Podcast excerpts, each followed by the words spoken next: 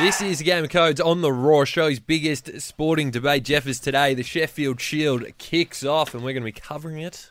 How good. One for the purists. I'm so glad cricket is back, even though it only feels like the Ashes finished yesterday.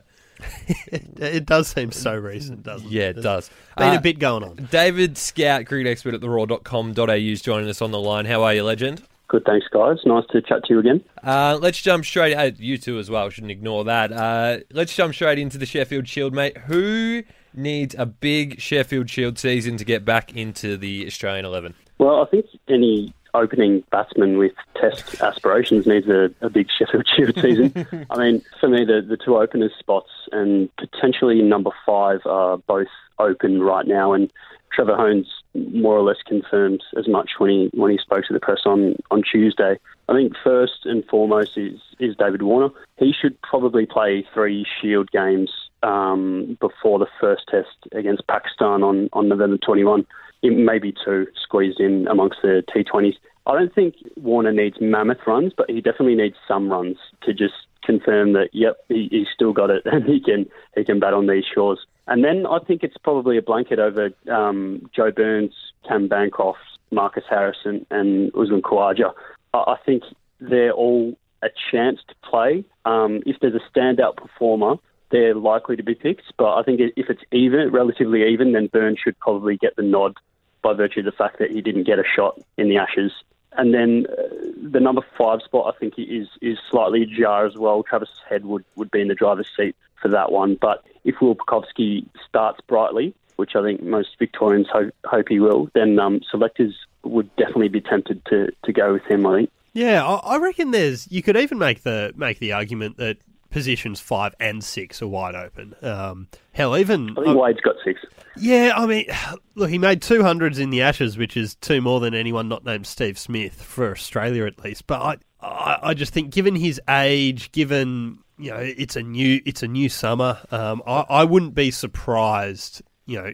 If he struggles with the bat um, for the first half of, of the Shield, I wouldn't be surprised if he's not there, to be honest. And I think um, there's almost a sense that okay, we got the job done. The Ashes is retained now. You know, New Zealand, Pakistan. Pakistan certainly not the biggest of tests on Australian soil. Uh, New Zealand a bit more so, but I, I still don't think you know they're not really marquee fixtures. So I think selectors will be picking these sides with a bit of an eye to the future. Um, and I think if Wade does struggle, I think there there could be the opportunity for, as you say, someone like Pucovski. Um, Kurtis Patterson as well. He's not been named for the first Shield game Doesn't today. have a Cricket Australia contract, does he? Uh, no, not to my knowledge, but like he's Neither still made. Joe Burns. Yeah, um, they're always a bit of a lottery, but he's still made you know hundred in his last test. So there are some options there, and then you know we're not even considering how the makeup of the team is is composed. Do they go with a specialist batsman at six, or do they you know Mitch Marsh is the incumbent in that position? So um, you know if he makes some runs, takes some wickets, there's um, I suppose it, it's just wide, wide open right there at the moment. You could even throw in Glenn Maxwell's name to that mix as well. Um, so plenty of of quite intriguing storylines to keep an eye on around the the lower end of the batting order. Um, one one player we haven't mentioned too much, Usman Khawaja. Um, does he come back into the side at three? Does he open? Does he, you know, who is he going to play for Australia again? He definitely needs some runs, uh, but not a lot of certainty around his future in the Australian team. Yeah, I don't. I can't see him going to number three. I just think this summer with New Zealand and Pakistan, they'll really give Marnus Labuschagne a, a strong chance to try and bed that down that position, given he's only 25. It was an interesting One one, actually with Khawaja. Um, Trevor Hohns certainly didn't rule him out and said he's he's open there and we know he can do a job there. So I I, I thought they might be a bit stronger on that one, but definitely Khawaja's still in there with a chance.